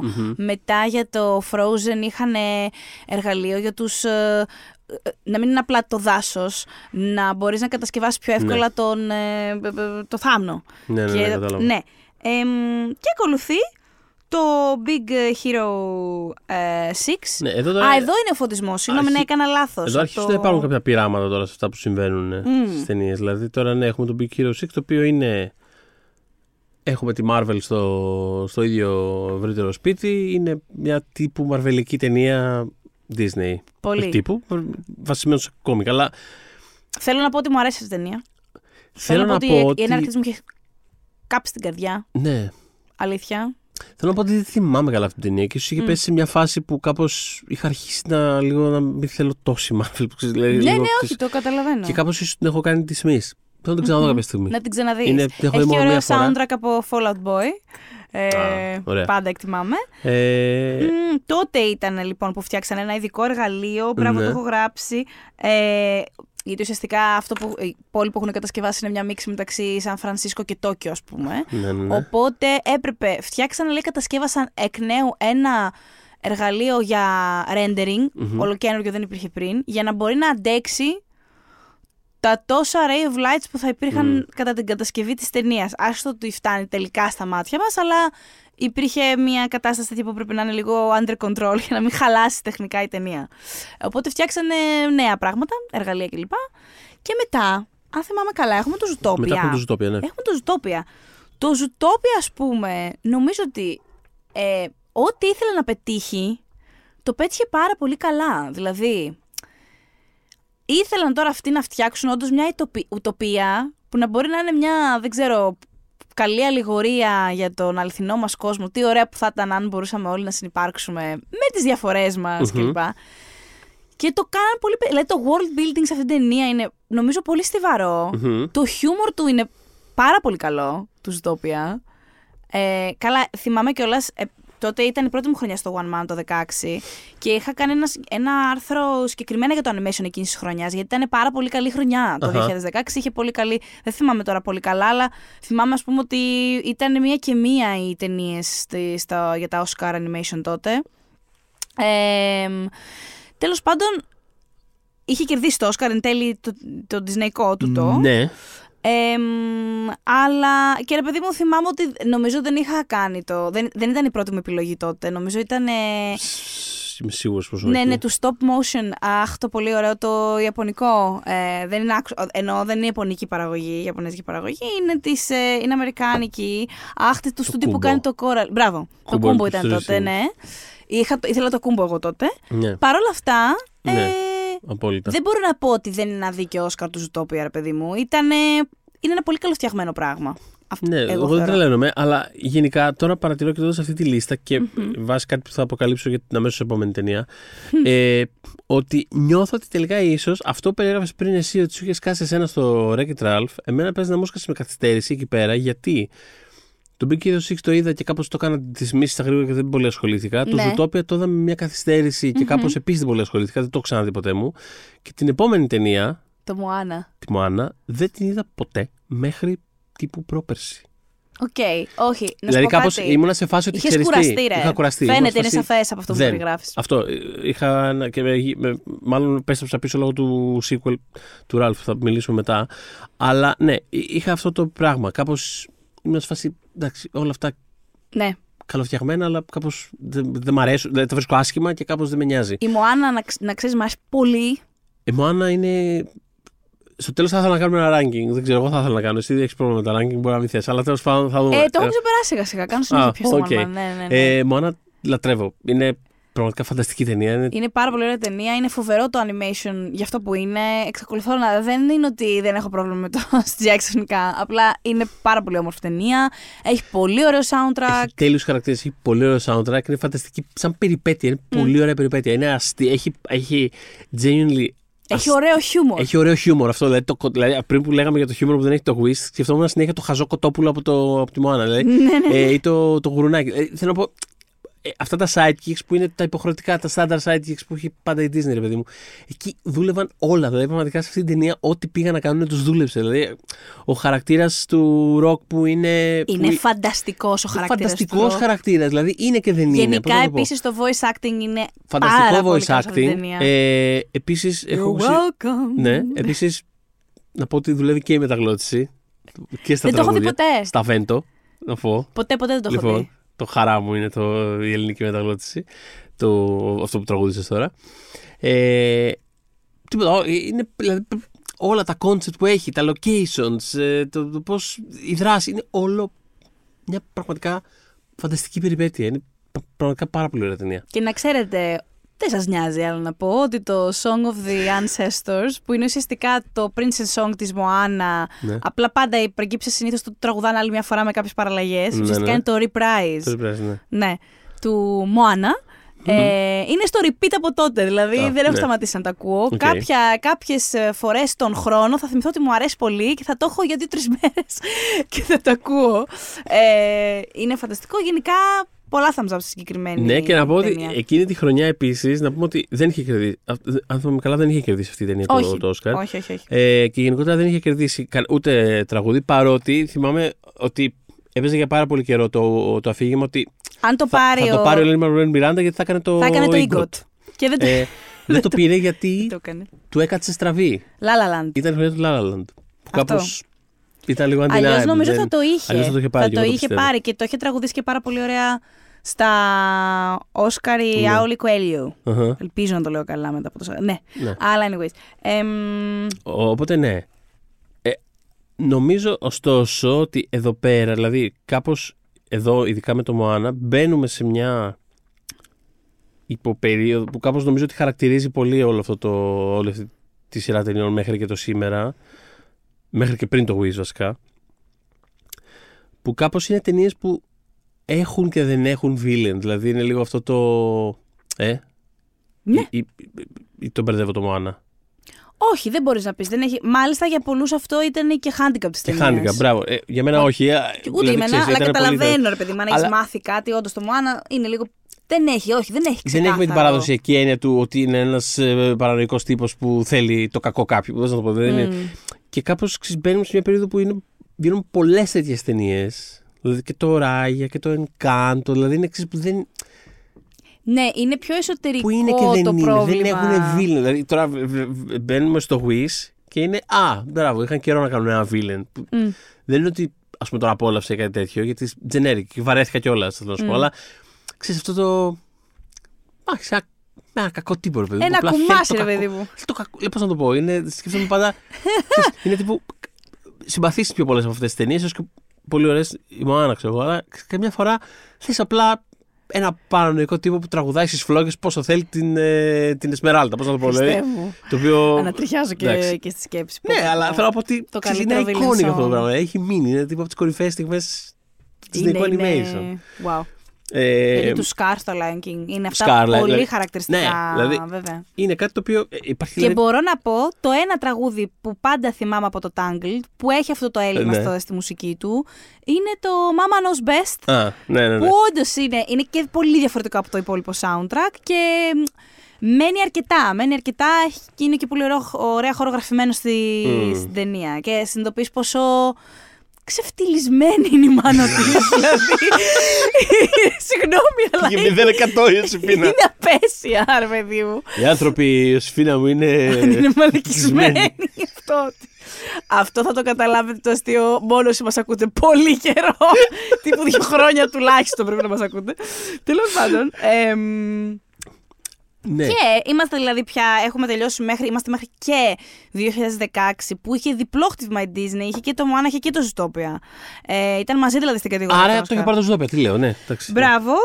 Οπότε πάμε μετά 18 με το Ralph Breaks the Internet, ναι. Το sequel του κυρίου Ralph. Το οποίο καπάκια με την επόμενη χρονιά βγαίνει το Frozen 2, επίσης είναι κάτι, ένα καινούριο πράγμα, το οποίο κατά καιρούς, επειδή αυτό το λέγα από παλιότερα και γενικά οι άνθρωποι πολλοί το κάνανε question αυτό που θα πω τώρα, αλλά πραγματικά η Disney, όταν μιλάμε για το canon του animation, ναι. Τα Disney classics που λέμε, κατά κανόνα δεν κάνει sequel, δεν έκανε ποτέ sequel. Όλα αυτά που θυμάμαι, επειδή τώρα πολλοί θα πούνε τι λες, θυμάμαι 100 sequel. Ναι, αυτά. Μπράβο, αυτό που Ιωσηφίνα τώρα. Αυτά είναι straight to video, για το Disney Channel, για το Disney Club με το λιγότερο. Είναι για να μεγαλώνουν τα franchise τους, να συνεχίσουν να πουλάνε κουκλάκια. Θυμάστε ότι εγώ, όποιος μας έχει ακούσει τότε στην αναγέννηση της Disney το επεισόδιο, του τραύμα μου είχε αφήσει την Pocahontas 2, που για μένα είναι πριγκίπισσά μου. Ναι. Και πραγματικά, εγώ είδα το Pocahontas 2. Μπήκε σπίτι μου. Και είναι από τα πιο άσχημα πράγματα. Είναι αλήθωρης στις περισσότερες σκηνές. Γελάς. Είναι actually αλήθωρη. Είναι αλήθεια, φεύγει το ένας της μάτι από τη μία από την άλλη. Ναι. Και επίσης τις έχουν αλωγκόμενο. Ναι. How very dare you. Ναι. αν θες να το πας ρεαλιστικά, γιατί όντως δεν κατέληξε με τον Τζον Σμιθ, και καλώς ο Τζον Σμιθ στην αληθινή ζωή την περνάει για 200 χρόνια. Ναι. Αλλά βάλει τον original από την πρώτη ταινία. Ναι, κόκκουμ, πώς το λέγανε εκεί πέρα. Ο κόκκουμ, ο κύριος, με έναν κύριο Άγγλο τα έφτιαξε. Με έναν κύριο Άγγλο. Μη μου το. Σε παρακαλώ, τι είναι αυτά που κάνεις? Δηλαδή, είναι δυνατόν? Σε έβαλα στο σπίτι μου και μου κάνεις δύο κακό. Δεν το περίμενα καθόλου. Ταινία. Σε έβαλα στο σπίτι μου εσένα βιντεοκασέτα για να μου κάνεις αυτό το κουνέρι. Για να μου κάνεις αυτό το πράγμα. Εγώ θυμάμαι το Lion King το. Ναι. Το Lion King το μισό. Ναι. Έτσι λέγεται. Είναι το. Που είναι ουσιαστικά το Lion King απλά είναι από το point of view του Τιμόρ και του Πούμπα. Ναι. Αυτό είναι ωραίο να ξέρεις. Αυτό είναι χαριτωμένο. Πολύ χαριτωμένο. Και το Lion King το 2 που είναι με την κόρη πια του Σύμπα και της Νάλα. Και αυτό είναι ok. Απλά είναι πολύ κακό το animation. Φαίνεται έχει πολύ λιγότερα frames. Είναι πολύ δυσκίνητο. Αλλά το story είναι εκεί. Το story είναι σίγουρα εκεί. Εγώ θυμάμαι αυτό που είχα δει εγώ πιο πολύ ήταν η επιστροφή του Τζαφάρ που ήταν πολύ. Αυτό ήταν νομίζω. Το έχω αγορασμένος. Ήταν κι εγώ. Ναι. Ήταν genuinely πολύ μεγάλη επιτυχία. Το οποίο επίσης actually μ' άρεσε, δηλαδή, σαν υπόθεση και τα λοιπά, το θυμάμαι, ήταν μια χαρά. Απλά πραγματικά αυτό που λες για την προχειρότητα, ας πούμε. Είναι και ο Τζαφάρ λίγο αλήθωρος. Υπάρχουν σκηνές που φεύγουν γραμμές, λείπουν χρώματα. Δηλαδή, πραγματικά μπορεί να βλέπεις μια σκηνή και να είναι τζετ, ωραίο πράγμα, ξέρω εγώ. Και γυρνάει, ξέρω εγώ, τύπου η λήψη. Που είναι τύπου στον ίδιο χώρο και απλά γυρνάει η λήψη. Και τύπου είναι ένας άδειος τοίχος και με κάτι γραμμές. Δηλαδή, αυτό θέλω να πω, τα βλέπεις και καταλαβαίνεις ότι είναι άλλο πράγμα. Είναι κάτι άλλο αυτό το πράγμα. Δεν είμαι εδώ για να αμφισβητήσω λοιπόν το take σου. Γιατί κατάλαβα, είπες ότι αμφισβητήθηκε. Δεν μπορώ να μιλήσω. Αμφισβητήθηκε κατά καιρούς. Το take είναι ότι αυτό που πάντα έκανε η Disney σαν sequel ήταν απλά να κάνει άλλες ταινίες σαν αυτή που είχε επιτυχία. Δηλαδή. Ναι. Σωστό. Ίδια φόρμουλα. Πάμε με αυτό που άρεσε τελευταία φορά. Ναι, το sequel της Μικρής Γοργόνας είναι το Αλαντίν. Πώς να το πω. Ότι αυτή είναι η λογική με την οποία λειτουργούσαν. Είχαν κάποια sequel, αλλά λίγα. Το Μπερνάρ και Μπιάνκα ή το. Ναι, αυτά. Σαν Αμίγκος. Δηλαδή, αυτά να είναι πίτσο, αλλά υποτιμημένα. Είναι υποτιμημένα. Νιώθω τα ποντικάκια. Είναι υποτιμημένα και groundbreaking σε τεχνική το sequel κιόλας. Δεν το συζητώ. Έτσι, Οπότε ναι, δεν υπήρχε αυτό το πράγμα κάπως. Και εδώ πέρα μπαίνουμε σε μια φάση που είναι back to back. Δηλαδή είναι ότι. Λοιπόν, είναι πια νέα λογική. Δηλαδή δεν είναι η λογική που είχαν στα 90s που ήταν τύπου. Φέρτε άλλα concept, φέρτε νέα θεατρική παράσταση. Δηλαδή ξέρεις. Ήταν οκ. Πάμε. Λοιπόν, και αυτό συμβαίνει πότε? Όταν, χαίρομαι που το ανέφερες αυτό, γιατί μπορεί και να το ξέχναγα, όταν η Pixar ανακοινώνει την ίδια περίοδο ότι εμείς τελειώνουμε από τα sequel. Δεν το τήρησε, αλλά. Είχαν πει τότε ότι μας μένει το επόμενο Toy Story, αυτό που εν τέλει εμείς είδαμε, το 4. Αλλά ότι μετά το Toy Story 4 δεν θα έχουμε ξανά sequel. Να ξέρετε, θα έχουμε Toy Story 5. Αλλά θέλω να σου πω ότι τότε ήταν μεγάλο thing, δηλαδή ήταν παντού σε όλες τις συνεντεύξεις. Η επίσημη τοποθέτηση της Pixar πια είναι ότι κοιτάξτε, κάναμε κάποια, δεν σας έχουν αρέσει κατά βάση. Ναι. We got the message, με εξαίρεση το Toy Story που το ολοκληρώνουμε, γιατί ένιωσαν ότι κάπως προδίδουν το DNA τους κι αυτοί που είχαν λιγότερους.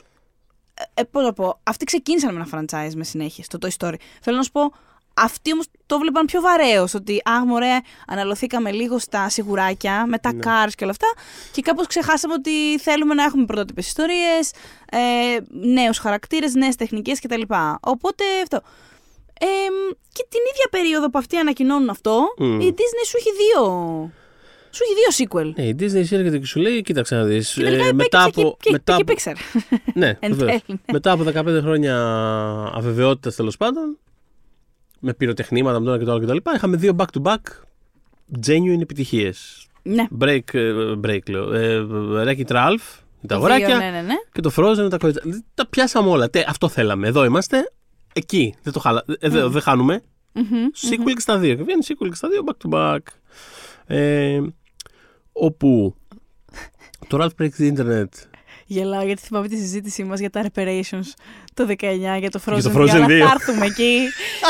Τι κλείνει η ταινία. Μάλλον, όχι, δεν θα το πω από τώρα. Πες μου για το Wreck-It Ralph, αγάπη μου. Πάω να σε διακόψω. Όχι, το Ralph Breaks the Internet είναι ένα sequel που μου αρέσει Το οποίο δεν θυμάμαι τρομερά πολύ. Αλλά... ούτε εγώ. Αυτό, αλλά είναι μια χαρά. Όμως. Είναι μια χαρά. Το οποίο συμβαίνει πάρα πολλά sequel εκείνης της περίοδου. Με πάρα πολλές.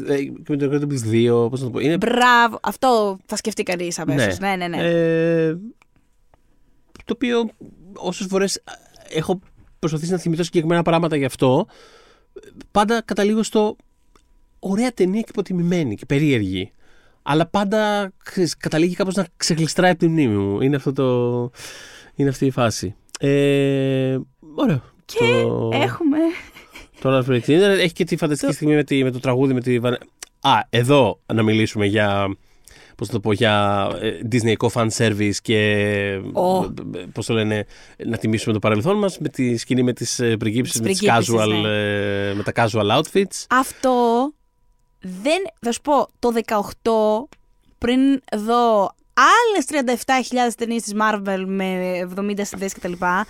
Θυμάμαι να μην με ενοχλούσε. Δηλαδή, ούτε πέρα με ενοχλούσε περίεργος. Ένιωσα μια εταιρίλα, αλλά δεν ήταν τόσο έντονη όσο πια όταν είδα, ας πούμε, το Avengers Endgame και μου είχαν όλους τους γενικούς χαρακτήρες σε ένα power moment. Καλά, όχι, αυτό είναι άλλο πράγμα τελείως. Κατάλαβες όμως τι εννοώ. Ναι, όχι. Αλλά ήταν πιο. Δεν έκανε τέτοιο πράγμα. Ήταν cute γιατί αφορούσε κυρίως τη Βανέλοπη. Δηλαδή μετά και το τραγούδι της. Δηλαδή ήταν κάπως για αυτήν ήταν. Κάπως για τη θέση. Ότι έψαχνα, ότι ένιωθα αυτή χαλασμένη και έψαχνα τη θέση στον κόσμο. Δηλαδή κάπως ήταν αυτό το κόνσεπτ. Δεν ήταν το α, θα σου κάνουμε τώρα μόστρα. Ήταν αυτό το πράγμα.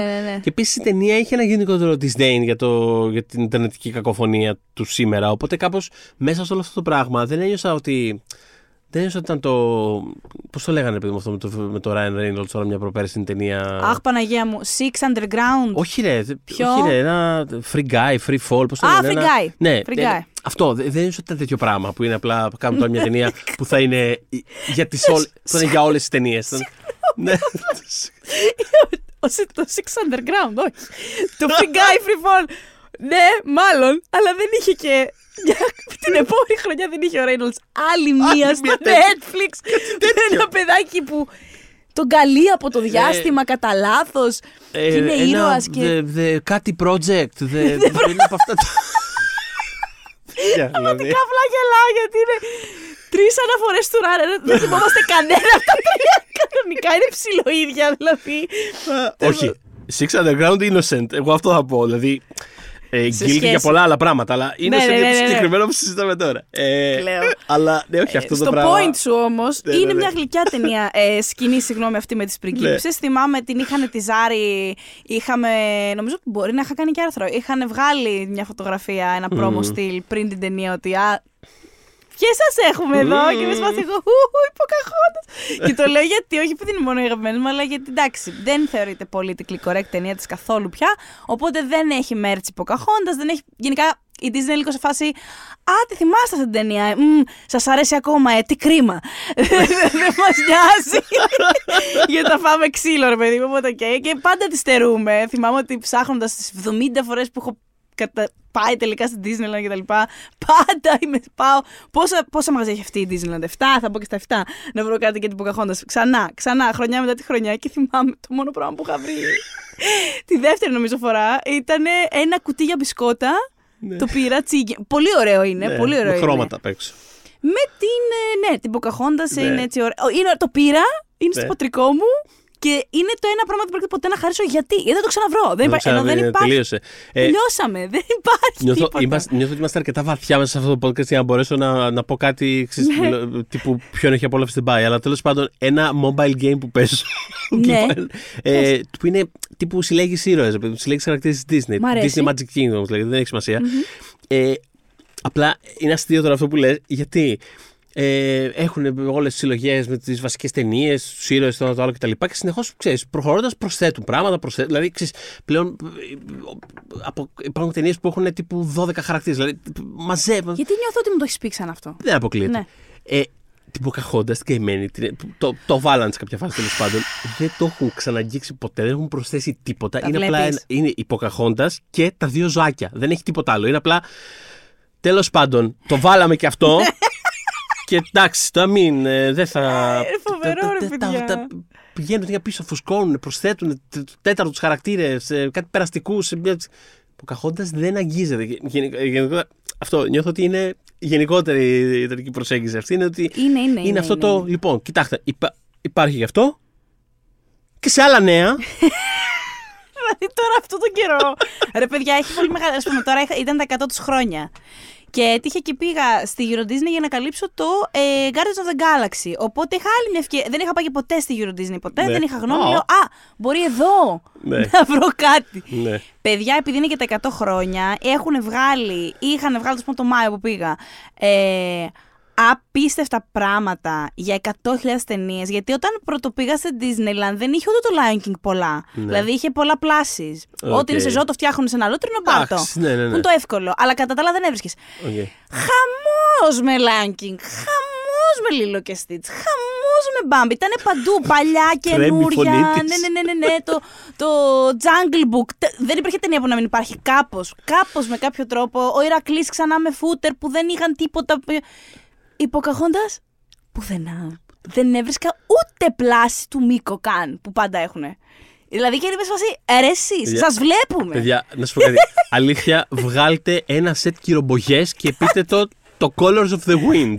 Κάτι. Δηλαδή, πόσο πιο ακίνδυνο γίνεται, πώς θα το πούμε δηλαδή. Ναι, φοβερό. Τους πάντων, μετά από αυτό το τραύμα που σας πέταξα πάνω σας, είδα τους προάλλες ένα meme για τους ηχθείς, είμαι ηχθείς, που έλεγαν ότι είμαστε και καλά οι άνθρωποι που ξαφνικά εκεί που τρως, πίνεις μαζί μας οτιδήποτε, ξαφνικά σου κάνουν ένα τρόματα που ξαφνικά πράς. Αυτό ήταν. Και εσύ τι άλλα. Λοιπόν, εγώ άκουσα να δεις Pocahontas. Λοιπόν, και φτάνουμε στο Frozen 2 το 19 και βλέπω αυτή την ταινία. Ναι. Λοιπόν, η ταινία μου άρεσε, εμένα προσωπικά μου άρεσε και αρκετά, θα πω. Για μένα και αυτό μπαίνει σε αυτή την κατηγορία των περίεργων sequel που είναι όλα κάπως πολύ περίεργα. Είμαι σε φάση, ξέρεις, που είναι αυτό το. Δεν χρειαζόταν να κάνετε κάτι τέτοιο, αλλά μπράβο που το κάνατε. Ναι, δεν είναι κάπως είναι ξεχασμένα λίγο κιόλας. Ξεχασμένα, αλλά έχουν και ένα ενδιαφέρον αυτό. Έχουν ενδιαφέρον, κάτι... όχι, είναι περίεργη ταινία. Και είναι εδώ αυτή η στιγμή που θα πω ότι το τραγούδι της Elsa, στο sequel, το Into the Unknown. Mm-hmm. Και δεν το λέω για hot take, δεν ήξερα ότι είναι. Το κατάλαβα στην πορεία. Ναι. Το θεωρώ ειλικρινά καλύτερα από το Let It Go. Okay, ναι. Και καλύτερα τραγουδισμένο. Ναι. Αυτά. Και το πάντων βλέπουμε την ταινία. Και είναι εξαφής η αλληγορία. Αυτό που λέει ο Θοδωρής για τα reparations που λέμε τόση ώρα. Εννοούμε για τις αποζημιώσεις που διεκδικεί η μαύρη κοινότητα, οι Αφροαμερικανοί, στις Ηνωμένες Πολιτείες για ό,τι πέρασαν οι άνθρωποι, οι σκλαβιές κλπ. Αυτά λέγονται reparations. Οπότε. Και όλη η ταινία, άμα την ξαναδεί, ας πούμε τώρα, έχοντας στο νου αυτό, δεν νιώθετε ότι. Είναι δηλαδή, κάπως γι' αυτό. Είναι κάπως γι' αυτό η ταινία. Και θυμάμαι, νομίζω ότι τότε μιλούσαμε για το. Είχαμε κάνει μια σύνδεση με το Kung Fu Panda. Που ένα από τα sequel. Που ένα από τα sequel επίσης έχει να κάνει με κάποια γενοκτονία, κάτι δηλαδή είναι. Ναι, και εσύ απλά τα βλέπεις αυτά και λες. Okay. Νιώθω ότι καταλαβαίνω τι πάτε να κάνετε. Και κάπως μπράβο με έναν τρόπο. Ναι, αλλά που είναι αυτό ναι, που είναι αυτό το. Μάλλον δεν έχω καταλάβει καλά, γιατί μου φαίνεται ότι εγώ το διαβάζω αυτό σαν αλληγορία για το τάδε πράγμα. Δεν μπορεί να είναι. Οκ, και όμως είναι. Τα reparations είναι πλέον confirmed. Ότι υπήρχε αυτή η τέλος πάντων διάθεση από πίσω μετά από. Μήνες και αυτά. Υπόθηκε και από τους συντελεστές ότι. Ανυπομονώ για το Frozen 3. Ναι. Το Frozen 3 δεν ξέρω κι εγώ τι. Για να δούμε τι θα αγγίξει. Ναι. Που έχει ανακοινωθεί, by the way. Έχει ανακοινωθεί και πλέον φτάνουμε στην εντελώς ύστερη φάση που έχουμε το Encanto το 21. Το Strange World το 22. Όχι, ρε, κάτσε το. Τι? Ναι, σωστά, αλλά έχουμε και το Raya and the Last Dragon το 21 επίσης. Μπράβο, ναι, συγγνώμη. Δεν είναι ότι είναι ακριβώς μπροστά μου γραμμένο αυτή τη στιγμή. Δηλαδή, το προσπέρασα. Ναι, είναι ακριβώς μπροστά μου. Λοιπόν, το Raya λοιπόν και το Encanto μαζί την ίδια χρονιά. Το Strange World το πέρσι και τώρα το Wish. Και θυμάμαι. Γιατί η Raya ήμουν ενθουσιασμένη, γιατί. Βλέπα πάντων, τα graphics και το concept κάπως μου θύμιζε Avatar The Last Airbender. Τα στοιχεία και όλα αυτά τα elements. Μ' αρέσει πάντα εμένα αυτό το πράγμα να υπάρχει κάπως. Ξέρεις, πώς έχουν άλλοι τους κοιτώνες του Hogwarts. Μ' αρέσει να μας χωρίζουν με στοιχεία που μπορούμε να χρησιμοποιήσουμε οι άνθρωποι. Δεν ξέρω πού είναι το ωραίο. Κάπως μ' αρέσει. For reference να υπάρχει. Ναι, κάπως απηχεί σε μένα αυτό το πράγμα. Και είχε και στοιχεία υποτίθεται Μάλλον υποτίθεται ότι είχαν πάρει κάποια μαθήματα από τη Μοάνα, που, πράγματα που είχαν πετύχει και θέλανε να είναι στην ίδια λογική. Το ξέραμε αυτό. Δηλαδή, θα είναι, ότι η Μοάνα είναι πολύ μεγάλη επιρροή της ταινίας. Τέλεια, λέω. Ας πούμε. Θέλω εδώ να βάλω και ένα disclaimer, βέβαια, ότι ήμασταν σε βαθύ ακόμα τότε COVID και δεν αισθανόμουν το ίδιο με το σινεμά, με τον τρόπο που είχε καταλήξει να είναι τότε, δηλαδή με το γεγονός ότι τα στούντιο ξαφνικά αδειάζανε τις ταινίες τους online και για όποιον τον ενδιαφέρει αυτό το πράγμα υπήρχε ένας φόβος.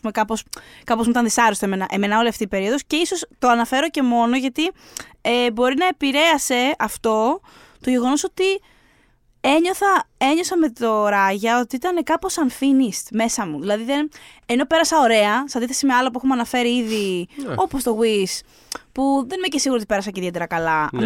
Με το Ράγια και γέλασα. Μια χαρά είχα περάσει. Ναι, μια χαρά περιπέτεια κτλ. Κάπως την ένιωσα, την ίδια τη Ράγια την ένιωθα κάπως. Δεν ένιωθα πολλά layers στο χαρακτήρα της. Και έχει πλάκα γιατί, ας πούμε, πολλές φορές λένε για τις παλιότερες πριγκίπισσες της Disney ότι δεν έχουν ίσως τόσο agency, τόσα επίπεδα κτλ. Δεν είμαι πολύ σίγουρη, δεν είναι όλες τρισδιάστατες και δεν ξέρω 7 διαστάσεις, αλλά νιώθω ότι τη Ράγια τη γράψανε αρκετά μονόπαντα. Ήταν αρκετά ο ένας τόνος, ο δικός σας τόνος ένας σε αυτήν την ταινία και κάπως με ξένησε αυτό, περίμενα παραπάνω. Ωραίο το animation, μου άρεσε πάρα πολύ ο χαρακτήρας της Δράκενας. Αυτό ήταν για μένα το highlight, ήταν η Δράκενα στο Last Dragon του τίτλου. Και καλό voice acting από Κοαφίνα ήταν έτσι. Ήταν αστείο ρε παιδί με αυτό το πράγμα όντως. Αλλά με το Ράγια ήμουνα, ίσως επειδή είχα και hype ταυτόχρονα όμως, ότι δεν περνάω καλά με τη φάση του σινεμά τελευταία, μήπως το Ράγια με αυτό. Κάπως είναι σαν φλάτ μέσα. Αυτό μια ταινία που θέλω να ξαναδώ γιατί δεν την πολύ θυμάμαι. Κάπως μου έχουν μείνει πολύ συγκεκριμένα πραγματάκια. Υπάρχει λόγος που δεν την πολύ θυμάσαι. Ναι. Αλλά εγώ και δεν κάνω το επίσης τρελαίνομαι. Το πρέπει να το πούμε και αυτό. Δηλαδή κάπως δεν. Το οποίο αυτό είναι η μεγάλη επιτυχία της Disney σε όλη αυτή την streaming era των animation. Πολύ μεγάλη, όχι μεγάλη. Δηλαδή είχε γίνει και θέμα τότε με το τραγούδι, θυμάστε. Που είχαν στείλει το λάθος τραγούδι στα Όσκαρ. Ναι, στείλαν το λάθος τραγούδι στα Όσκαρ. Όλοι ήταν σε φάση. Μα γιατί δεν έχει πάει το viral τραγούδι, γιατί δεν είναι αυτό και είναι το άλλο, η μπαλαντοτέτια. Ναι, γιατί δεν το βάλω το στούντιο. Δεν κατάλαβα ότι θα σας άρεσε το άλλο. Ναι. Κατάλαβα ότι θα σας άρεσε το. Ήταν τρελό miscalculation και έτσι δεν πήραν και το Όσκαρ. Θα το είχαν πάρει σίγουρα. Ήταν το πιο streamed τραγούδι της χρονιάς εκείνο το τραγούδι του Encanto. Και ούτε και εμένα με είχε τρελάνει. Και δεν είμαι 100% ακόμα σίγουρη γιατί. Δηλαδή έχει κάποια πράγματα πάλι ψιλοφλάτρεγα. Εμένα μου φαίνεται πολύ. Αυτό που αναφέραμε πριν ότι ξέρεις, δεν υπάρχει villain. Κάπως εδώ πέρα μου φαίνεται πολύ. Κάπως απτή απουσία. Κάπως δεν έχει τίποτα ρε παιδί μου η ταινία. Κάπως δεν έχει τίποτα. Αυτό είναι το θέμα. Δηλαδή, δεν έχει πολύ σοβαρό challenge. Κάπως δεν νιώθω ότι βλέπω κάτι. Πώς να το πω, Απλά εμένα η απορία μου είναι, γιατί και εγώ δεν έχω κάνει αυτή τη σκέψη, ότι δεν μας ενδιαφέρει. Και λέω, μήπως εγώ είμαι το πρόβλημα δηλαδή. Ναι. Δεν μας ενδιαφέρει. Να μην υπάρχει απαραίτητα βίλεν, αλλά μπορεί. Πώς να σου πω, να υπάρχει ένα πρόβλημα εσωτερικά στον ήρωα που αυτό είναι ένα που πρέπει να το ξεπεράσει. Σωστό. Ναι, όχι. Θες κάτι. Και αυτό είναι ένα πρόβλημα που γενικά δεν το έχω με τις live action σειρές, ας πούμε. Δεν χρειάζομαι και Sony κάποιον να κάνει χαρ. Ανάλογα τη σειρά, βέβαια. Έτσι, ναι, στο 24 ήθελα βίλεν. Ναι, αλλά σε κάτι άλλο δεν θέλω. Σύντομα αυτό που λες. Γιατί ταυτόχρονα και η Pixar είχε βγάλει πολλές ταινίες που επίσης δεν είχαν βίλεν και δεν είχα πρόβλημα εκεί πέρα. Δηλαδή, το Λούκα το λατρεύω για παράδειγμα. Το Turning Red επίσης, αν θυμάμαι καλά, δεν είχε. Δηλαδή, και αυτό ήταν ένα αντίστοιχο πράγμα.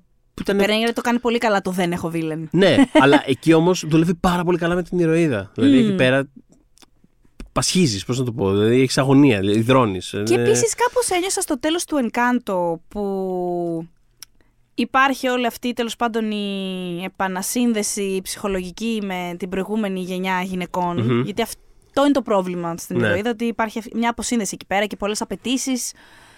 Είναι το παιδί που δεν είναι το παιδί θαύμα, δεν έχει κάποια δύναμη κτλ. Και τελικά έχει και όλο αυτό που γίνεται. Νιώθω ότι κάπως η γιαγιά δεν ήταν το πρόβλημα. κάπως σκαπουλάρει λίγο εύκολα. Καλά, 100%. Και... γενικά η οικογένεια καθόλου innocent σε αυτή την ταινία, ναι, και εγώ έχω μεγάλο πρόβλημα με το πώς είμαστε όλοι στο τέλος. Αγκαλιασμένοι στο τέλος, λίγο... Ναι, δεν είναι να στο δείξει αγκαλιασμένοι να είναι στο τέλος. Είναι το τι θα χρειαστεί να γίνει μέχρι να φτάσουμε εκεί. Και νιώθω ότι δεν το κέρδισαν. Ναι, ούτε εγώ. Οι προγονείς δεν το κέρδισαν και ένιωσα πάρα πολύ άβολα με αυτό το resolution. Ναι. Δεν με πείσε καθόλου. Και εν τέλει τώρα είδες που το συζητάμε, μπορεί να είναι και αυτό το πρόβλημά μου στο τέλος. Ναι, δηλαδή, όχι, δεν έχεις villain και αυτό που είναι υποτίθεται το... κακός στην ταινία μου το προσπερνάς τόσο εύκολα. Κάπως, οπότε κάπως γιατί βλέπουμε. Γιατί είμαστε εδώ κάπως, ναι. Οπότε ναι, είναι αυτό.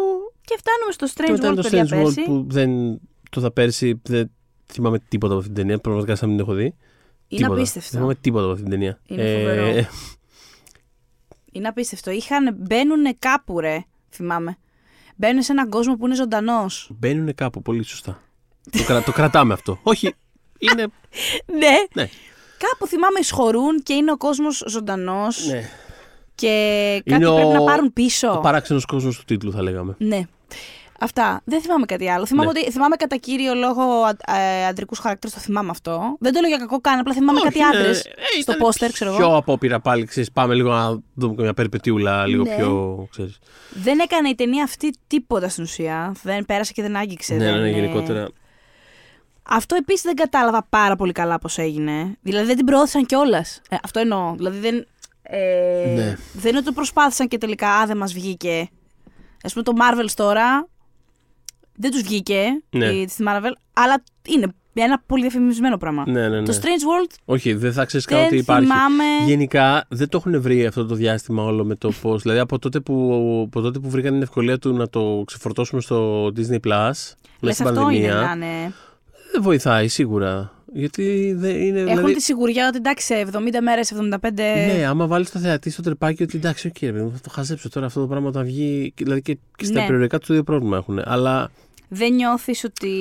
Κάπως δεν νιώθεις ότι είναι. Δεν υπάρχει urgency να δηλαδή, και το Encanto στο Disney Plus έγινε επιτυχία. Δηλαδή είναι. Κάπως δεν υπάρχει το. Τρέχουμε τώρα στο σινεμά. Το Encanto βέβαια έχει τη δικαιολογία εισαγωγικά και του COVID. Μιας άλλης συνθήκης, δηλαδή μου στην πανδημία. Το άλλο ήταν πέρυσι, θα περίμενε κανείς να είναι πιο. Λοιπόν, δεν ήταν.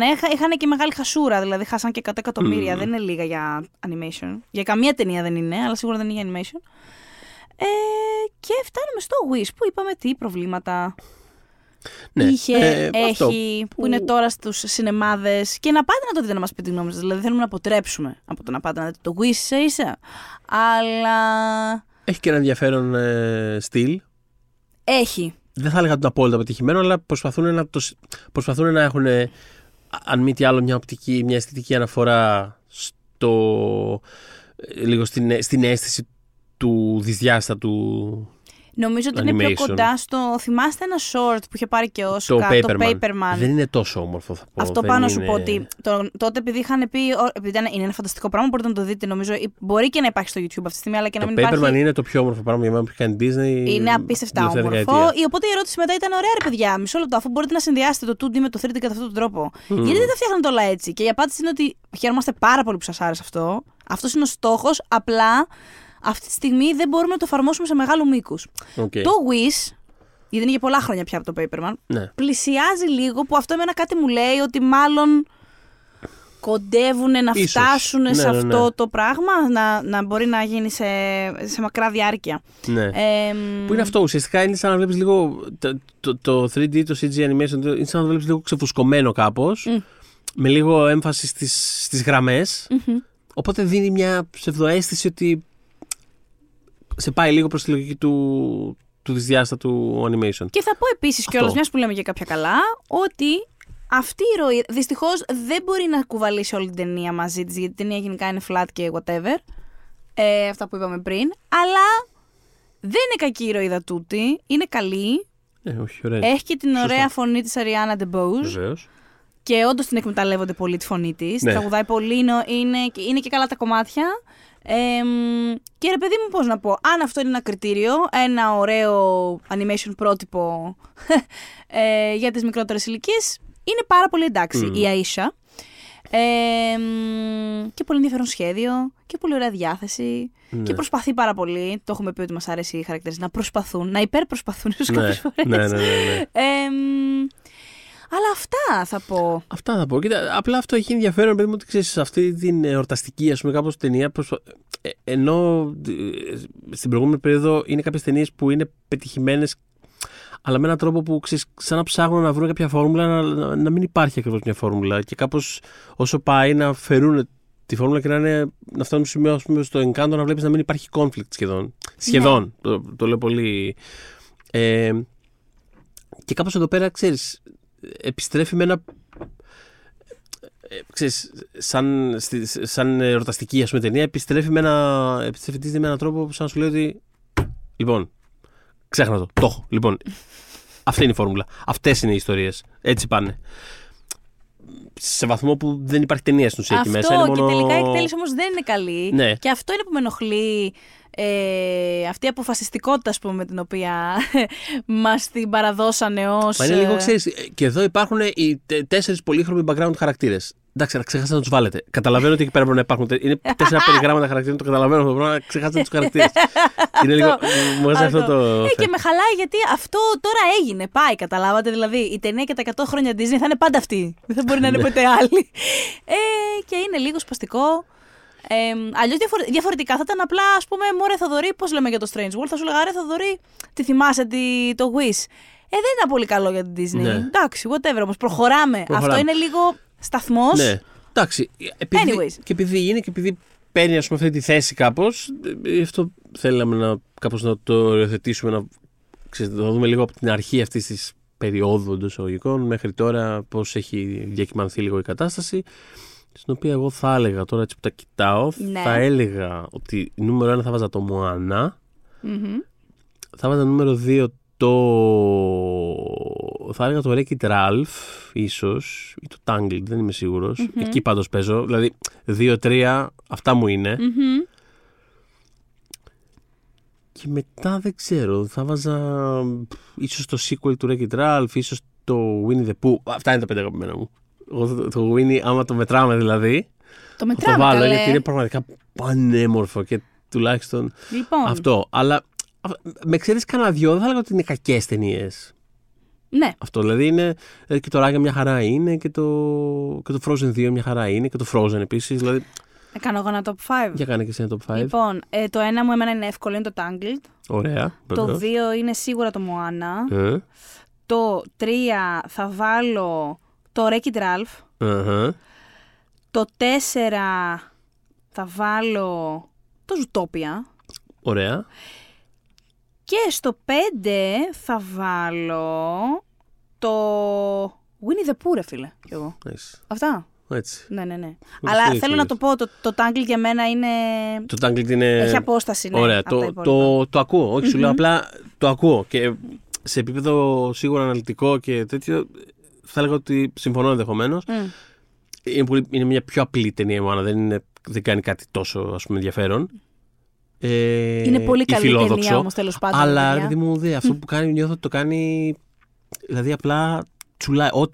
Ό,τι έχουν πάει να κάνουν τους έχει βγει, ρε παιδί μου, σε αυτή την ταινία. Που καμιά φορά λες ξυστή. Ναι, περπατημένος αυτός ο δρόμος, αλλά κοίτα τι ωραία που το έχουν στρώσει όμως. Δηλαδή... Αλήθεια είναι αυτό. Οπότε, πριν σας αφήσω για να πάω να ξαναβάλω το Song of the Ancestors, μας ακούτε Spotify, Google Podcast, Apple Podcast και φυσικά μας βρίσκετε στο Facebook Group POP για τις δύσκολες ώρες. When we make that sequel, motherfucker!